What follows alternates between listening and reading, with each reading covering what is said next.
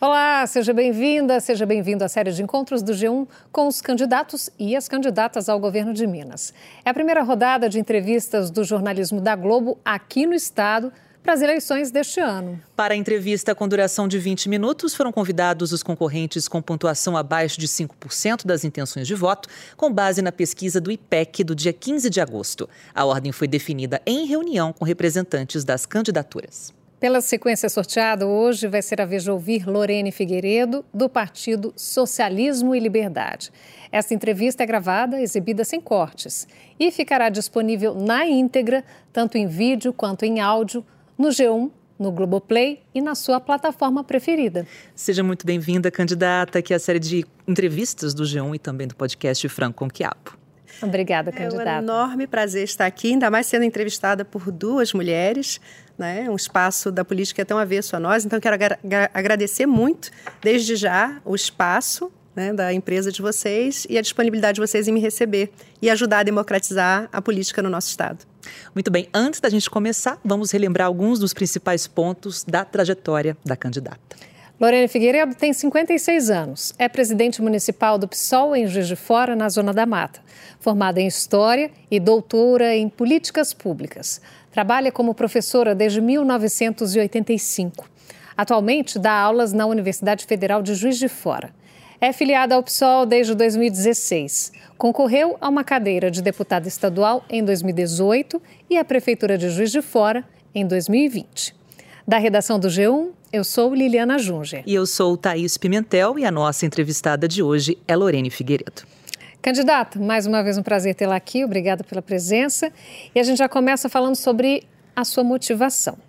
Se a senhora for eleita, a senhora vai ter que encarar um Estado com uma dívida muito grande, que está passando aí dos 150 bilhões de reais só com a União, né? E com pouca margem para investimentos, inclusive investimentos sociais, que é a bandeira aí do PSOL. Então, o que motiva a senhora a ocupar esse cargo?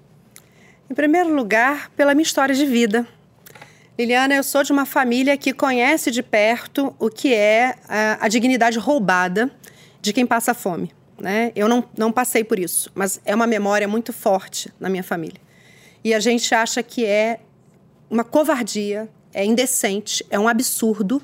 O maior Estado né, exportador de alimentos, o segundo maior PIB da União, é, exportando alimentos para o mundo e a gente ter 4 milhões e meio de famintos nesse estado. Além disso, nós somos um dos maiores países exportadores de alimentos, se não o maior. E temos 33 milhões de pessoas passando fome nesse país. A gente acha que isso é de um nível de indecência e de degradação que precisa ser enfrentado. E como nós estamos numa eleição, que é uma eleição que é um marco político, né, na história recente da República desse país, talvez a eleição mais importante desde a redemocratização, o PSOL, que é um partido né, que tem uma, uma, trajetória de compromisso com as lutas sociais, não poderia deixar de apresentar uma candidatura de esquerda e uma alternativa para enfrentar esse grande problema que é a fome a pobreza e a miséria no nosso país e no nosso estado em particular. Como a senhora enfrentaria a fome, então, aqui no estado? Então, em primeiro lugar, a gente vai recuperar aqui a memória de Betinho. E Betinho dizia que quem tem fome tem pressa e é necessário que isso se torne, é, talvez, a coisa mais importante a fazer. Então, nosso primeiro compromisso é erradicar a fome com medidas emergenciais, né? mas também garantir a essas pessoas que elas possam recuperar a dignidade perdida. Né? E aí, nesse sentido, garantir frentes de trabalho para combater o desemprego. A Liliana falou é, da dívida pública é, de Minas Gerais. Eu estou aqui pensando mais como, Então, né, quero trazer. Vamos colocar isso para dialogar. Na verdade, a dívida é um mecanismo de transferência de riqueza para banqueiro. É um mecanismo que favorece os grandes é, especuladores nacionais e internacionais. A dívida pública de Minas Gerais tem, na sua maior parte, 71% talvez, com a União. Né? Além disso, com bancos públicos e uma parcela muito pequena, menos de 15%, é com instituições privadas. Então, é perfeitamente possível discutir essa dívida em patamares que sejam interessantes para o povo de Minas Gerais. E a gente precisa também fazer uma avaliação desses contratos. A dívida pública foi contraída em que termos? Com que remuneração de capital? Com que taxa de juros? Com que critérios de pagamento? Existem contratos que são muito lesivos a, aos interesses do povo de Minas Gerais. E eu preciso destacar aqui que o secretário de administração do governo Zema foi o mesmo que faliu o Rio Previdência. Então, nós ainda estamos lidando com pessoas que são especialistas em quebrar contas públicas e favorecer banqueiro. Nós queremos rever esses contratos, queremos auditar a conta, queremos negociar com a União em termos favoráveis para Minas Gerais, já que é a nossa principal credora. Né? E fazer isso através de uma interlocução criando um fórum de governadores, para que a gente possa, então, garantir as condições de financiamento do Estado, que deve ser o grande promotor do desenvolvimento.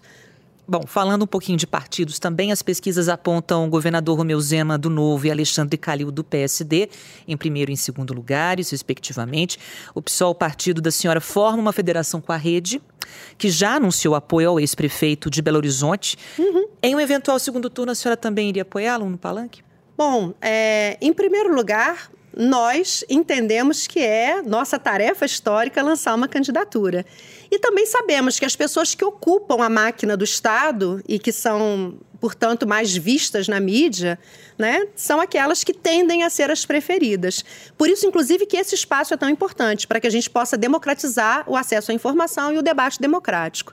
É, evidentemente que nós estamos ainda no meio do jogo e a gente espera crescer bastante nessa eleição, porque nós temos uma proposta coerente e consistente para os problemas de Minas Gerais.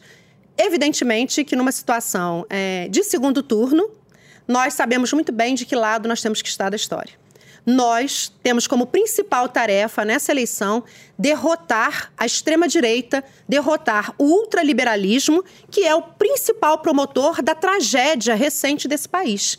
Né, do aprofundamento da crise econômica que já era anterior à pandemia, né, do negacionismo que levou a 680 mil mortos no nosso país que inclusive eu espero que respondam por crimes contra a humanidade, e pretendemos também ajudar a derrotar o seu principal aliado em Minas Gerais, que é Romeu Zema. Aliás, o fascismo de Bolsonaro concorre aqui com dois cavalos corredores, né? Um azarão, que é o Viana, e o principal aliado, que é Romeu Zema. Nós queremos derrotar ambos, porque entendemos que eles são lesivos aos interesses nacionais e aos interesses do nosso Estado. Então, no segundo turno, a gente não tem dúvida de que lado da história nós vamos estar. O pessoal até hoje tem sido coerente, não errou e não errará dessa vez. Vamos falar dos servidores. A senhora é professora desde 1985, né, com passagens inclusive na rede estadual de ensino. Eu queria saber qual é a proposta da senhora para os servidores da educação que estão reivindicando o pagamento do piso salarial nacional. Obrigada pela pergunta, Liliana. Eu quero aproveitar para mandar um enorme abraço, com todo respeito, com todo carinho, por todos os meus colegas da rede estadual de Minas Gerais e das redes municipais do estado de Minas Gerais. Nós temos mais de 26 mil escolas públicas nesse estado. Nós somos uma potência né, de educação e de formação, lamentavelmente degradadas pela destruição é, ao longo das últimas décadas, né? desde os anos 90 para cá, que a gente vive um processo, e isso é, é, obra é, de pesquisa minha de doutorado, uma destruição progressiva da rede pública de ensino e dos equipamentos de direitos sociais. É, fiz muito acampamento na, na Praça da Assembleia Legislativa com os meus companheiros do Sindiúte. É, em primeiro lugar, é um escândalo. É um escândalo que o governador não pague o piso salarial nacional. E isso não tem nada a ver com as contas públicas, até porque os recursos para pagamento dos, dos servidores do magistério vêm de um fundo nacional, que é o Fundeb. Né? E a gente sabe muito bem que, inclusive, nos últimos anos, é, os governos não têm cumprido o mínimo constitucional de investimento é, da responsabilidade do Estado, é, tanto na saúde quanto na educação. Então, é, muito simples. A gente usa o fundo para pagar os professores, paga o piso salarial nacional, né? Aí aplica o mínimo constitucional, um mínimo, né? A gente quer aplicar mais, mas um mínimo para a saúde e para a educação. E a gente recompõe a carreira dos servidores, porque não dá para ter um projeto de educação com qualidade, socialmente referenciado, com a rede que a gente tem, é, com a infraestrutura degradada e com as carreiras desarticuladas. Nós temos mais de metade do quadro de profissionais da, da educação é, em regime de contrato. Isso cria um rodízio enorme, uma insegurança, uma precariedade que se expressa na vida do trabalhador, mas também no trabalho pedagógico que é desenvolvido. A gente não tem uma continuidade. E para a gente ter educação de qualidade, a gente precisa garantir a qualidade também do trabalho do posto de trabalho que o servidor está acessando. Falando na educação, então, candidata, caso seja eleita, a senhora vai ter que lidar com a evasão escolar? Sim. Entre 2020 e 2021, períodos da pandemia, né, houve redução de 9% no número de matrículas de jovens Sim. nesta etapa, segundo o Instituto Nacional de Estudos e Pesquisas, o INEP. Como atrair estes alunos de volta à sala de aula? Nesse período, nós tivemos também um aprofundamento da crise econômica. Né? A maioria dos lares brasileiros teve que lidar com a perda de postos de trabalho. Em Minas Gerais, as mulheres foram as mais é, prejudicadas com essas perdas. Mais de 60% dos postos de trabalho perdidos são de mulheres. E nesse, nesse setor de mulheres pretas periféricas, né? que são as famílias que são imediatamente atendidas pelas escolas públicas. Né? são é, escolas em que as crianças ficaram órfãs, né? os adolescentes tiveram que parar de estudar para trabalhar e ajudar a recompor a renda familiar. Então, em primeiro lugar, a gente tem que atender essa, esses alunos, esses estudantes, com um conjunto de equipamentos de política pública. Né? Então, é assistência social, é o acompanhamento, é a educação integral, é, a saúde, né, a unidade básica de saúde inserida no território, atendendo essas famílias e garantindo que seja possível recompor a renda familiar. Né, para que esse estudante possa voltar para a escola. E também enfrentando a destruição do ensino médio. Porque o ensino médio hoje não é atrativo, não é interessante, ainda mais com a reforma. Né, que criou percursos formativos extremamente limitados e lesivos à formação integral, que é o que nos interessa. Vamos falar de emprego, candidata? Vamos. A senhora já disse que a classe trabalhadora tem interesse nessa eleição. Que bom, né? Apesar da queda no desemprego apontada pelos números oficiais aqui no estado, a informalidade está em torno de 40%. E como trazer esses trabalhadores para o mercado formal? Bom, é, em primeiro lugar, a gente precisa discutir essa questão da queda do desemprego é, porque os, os, números podem ser é, interpretados de maneiras diferentes. Mas né? são os números então, oficiais segundo, que temos. sem dúvida, não estou questionando a sua lisura, não, Liliana. Não, nem eu, estou é, só é, comunicando à senhora que são os números oficiais. E em relação a. A gente pode trabalhar com os dados do Observatório do Trabalho aqui de Minas Gerais, do próprio IBGE, do IPEA. O que tem acontecido muito é as pessoas estão desistindo de procurar o trabalho, que é o desalento. Né? Então, quando as pessoas param de procurar o trabalho, a gente também não tem os dados é, mais fidedignos, né? A questão do desemprego é muito séria para nós. Eu estava conversando mais cedo com o pessoal no Diário do Comércio e eles, eu estava citando o Gonzaguinha, né? Que um, eu estava citando uma música que o homem se humilha, se castram seus sonhos. Seu sonho é sua vida e a vida é o trabalho.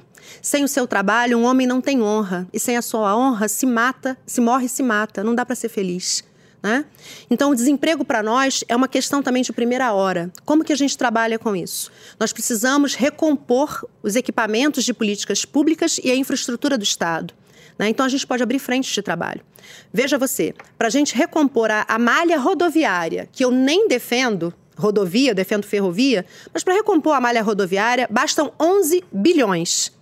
Parece muito, mas se você pensar que Zema quer gastar 6,9 bilhões com Rodoanel que Viana, junto com Zema, querem doar para uma empresa privada administrar os trens urbanos de Belo Horizonte 3,2 bilhões e que ele quer investir 1,9 bilhão numa única estrada de Minas Gerais para entregar para pedágio, para privatização, a gente tem recurso.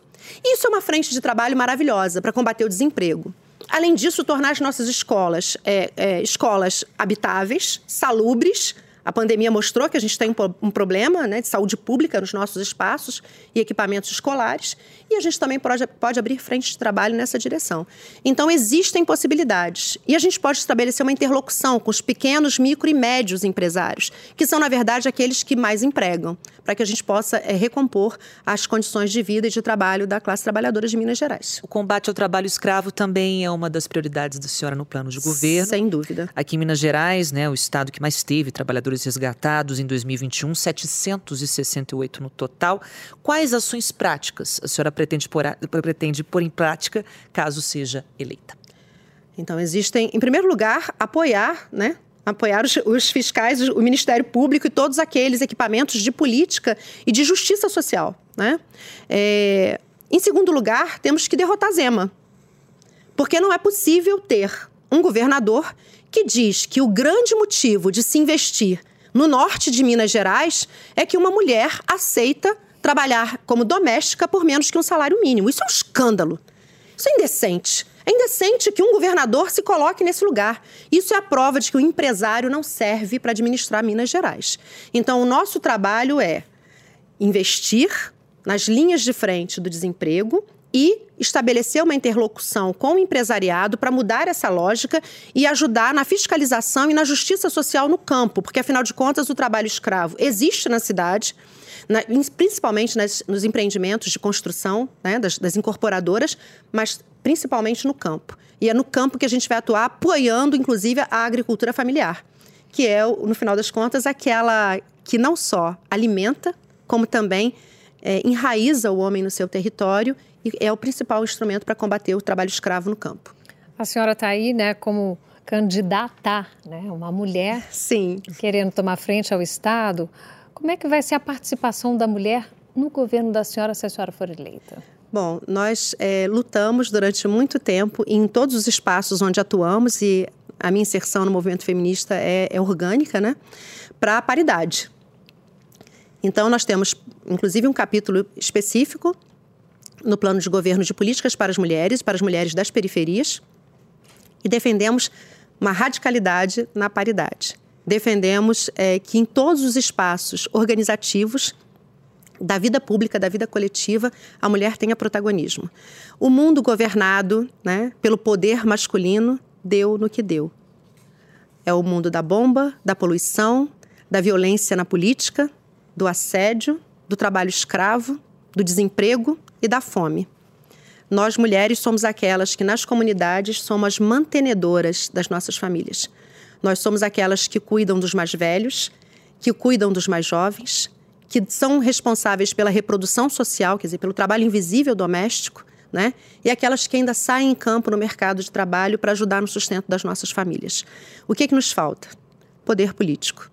E é com elas que eu quero chegar com as 43, mais de 43% de mulheres que são chefes de família nesse estado e que são as mesmas que demandam políticas públicas de acesso, estudo, que temem pelo assassinato de seus filhos na violência policial, que são roubadas, que muitas vezes não têm um equipamento de segurança né, voltado para ela no caso da violência doméstica e que são também aquelas que mais sofrem com a fome e com a miséria.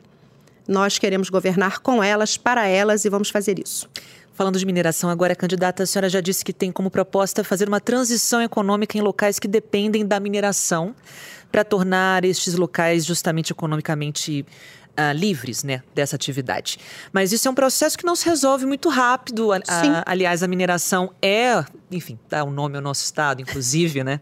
Uh, muitas, muitas cidades dependem desse retorno da mineração. É uma atividade importante no país. Como isso vai ser feito? Então, é, em primeiro lugar, eu quero já mandar um abraço para os companheiros da Serra do Curral. Vou estar amanhã com eles assinando um compromisso de não permitir a mineração na Serra do Curral, né? Em benefício, em, em proteção à vida de toda a região de Belo Horizonte, região metropolitana, garantindo os recursos hídricos e o ar que a gente respira, né? É, não é um processo é, rápido, mas é um processo que a gente pode ter é, firmeza né, na garantia. Em primeiro lugar, a gente precisa desmistificar o fato de que Minas Gerais depende da mineração. É importante, mas não para nós. Por que não é importante para nós? Porque eu já tenho dito, a gente ganha mais numa tonelada de, de banana exportada do que numa tonelada de minério de ferro.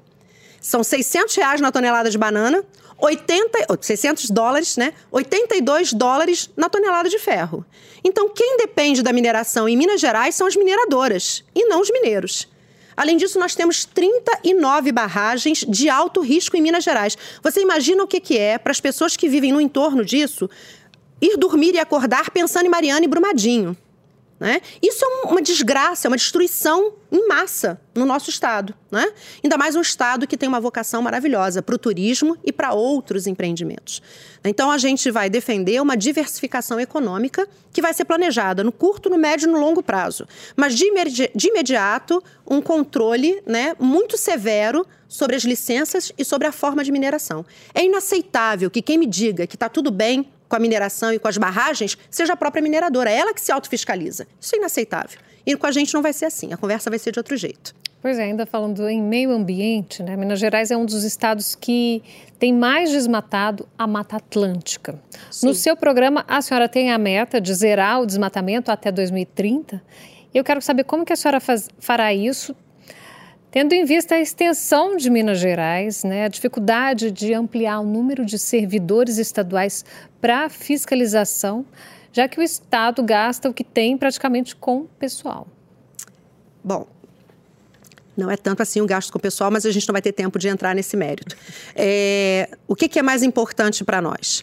Por isso a discussão dos territórios livres de mineração, porque a gente não faz isso sozinho. Eu não sou salvadora da pátria. A gente faz isso em comum acordo com as comunidades, com os povos originários, com as comunidades quilombolas, com as pessoas que trabalham na agricultura familiar, que são os principais interessados na preservação ambiental. Além disso, a gente pode criar frentes de trabalho, por exemplo, em torno do bioma do Rio Doce em que as populações ribeirinhas tiveram a sua forma de subsistência destruída por conta do crime de Mariana e Brumadinho. Então, associando conhecimento científico, técnico e ação comunitária, nós vamos conseguir. Muito bem, candidata, muito obrigada pela sua participação aqui. Tem um tempinho ainda para suas considerações finais.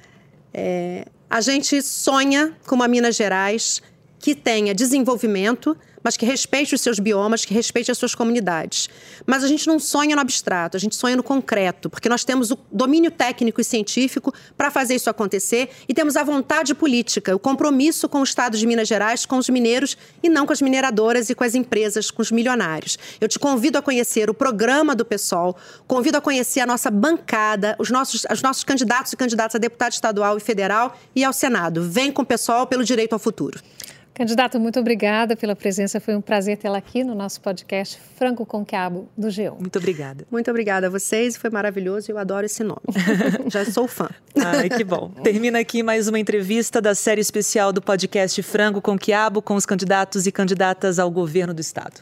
É a nossa contribuição para o debate de propostas e ideias, sempre com o objetivo de informar bem o eleitor. A íntegra da conversa de hoje fica disponível no G1, no Globoplay e na sua plataforma de áudio preferida. Os créditos para a equipe deste trabalho são coordenação de conteúdo, Leonardo Medina. Pesquisa, Cíntia Neves, Patrícia Fiuza, Denner Alano, Rodrigo Salgado e Fernanda Torquato. Sonoplasta, Breno Amorim. Diretor de imagem, Lincoln Dias. A editora-chefe do G1 é Cláudia Croitor. E o diretor do G1 é o Renato Franzini. Chefe de redação, Virgílio Gruppi. Diretor regional, Marcelo Moreira. A direção de jornalismo da Globo é de Ricardo Vilela. E o diretor responsável é o Ali Camel. Até a próxima. Até a próxima.